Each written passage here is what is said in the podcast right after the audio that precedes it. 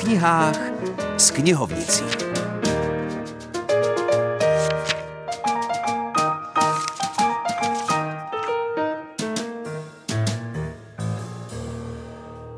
Dobrý den, zdraví vás Filip Černý. Venku se činí ledový muž Bonifác a tak nás knihovnice z Českého Krumlova Helena Jelínková vezme na virtuální výlet v teple a suchu vyhřáté knihovny. Z knižní police totiž vytáhla knihu nazvanou Belinda a tajemný výlet. Knížka známé televizní moderátorky Jolky Krásné je určena dětem kolem deseti let, kterým se zalíbilo číst si fantazy příběhy.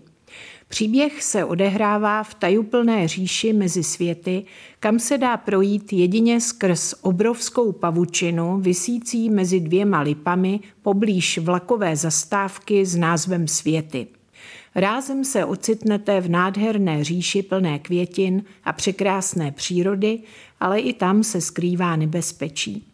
Dívka Jasmína kdysi tuto říši opustila a odešla za hlasem svého srdce do světa lidí.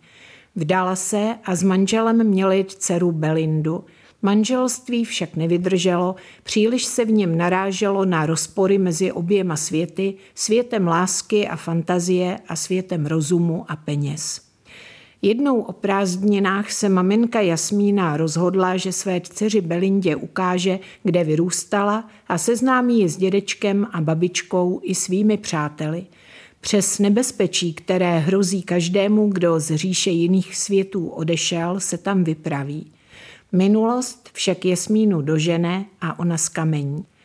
Autorka velmi barvitě popisuje fantastickou říši, ale nezakrývá, že i v ní přes zdánlivou harmonii a kouzla mohou být i temné kouty a bytosti, které můžou ohrozit život jiných tvorů.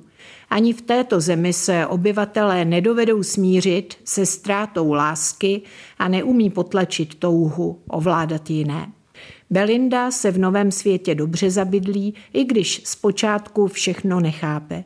Vrátí se zase do svého běžného života v normálním lidském světě a bude za dědečkem a babičkou o prázdninách jezdit?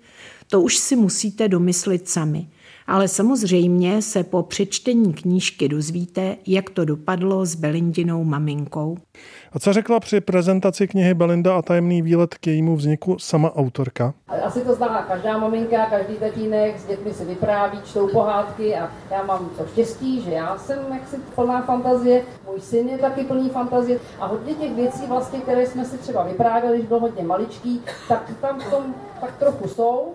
Takže nejenom příběh, ale i vhled do rodinné psyché nabízí kniha televizní moderátorky Jolky Krásné. Teď ale otočíme list. Spisovatelka Markéta Lukášková sice nepůsobí v televizi, za to na internetu je jako doma.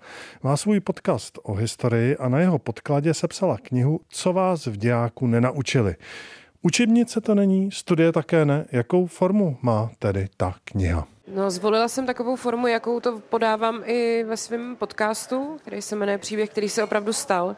A právě díky tomu, že jsem viděla tu hezkou eh, reakci lidí, co ten podcast poslouchají, tu dobrou zpětnou vazbu, to mě vlastně nějakým způsobem podpořilo v té myšlence tu knížku napsat a věděla jsem, že to musím psát takovým stejným jazykem a to, co si ty lidi na tom chválí, na tom podcastu i na té knížce je, že to je takový styl sdělení, když jim to vypráví kamarádka u piva v hospodě. Tak eh, takhle. Kniha, co vás v dějáku nenaučili, se zabývá především českými dějinami 20. století a jak tedy o nich u piva v hospodě Markéta Lukášková vypráví. Ahoj pupíčci, vítám vás u 165. epizody podcastu Příběh, který se opravdu stal. Já jsem Markéta, a obávám se, že vám dlužím jednu epizodu, kterou jsem prostě nevydala, protože jsem teď nějak toho měla hodně. Jezdila jsem na besedy s knížkou a ještě mě spousta besed čeká. Mimochodem, když to napíšu na Instagram, tak často někdo píše, a proč nepřijedeš tamhle, a proč nechceš přijet tamhle, tak znova říkám, že já přijedu kamkoliv, kam mě někdo pozve. Jak se říká, spisovatel do domu, kniha do domu. V tomto případě publikace Markéty Lukáškové, co vás v dějáku nenaučili. Pro dnešek končíme pupíčci, krásný zbytek neděle ve společnosti Českého rozhlasu České Budějovice.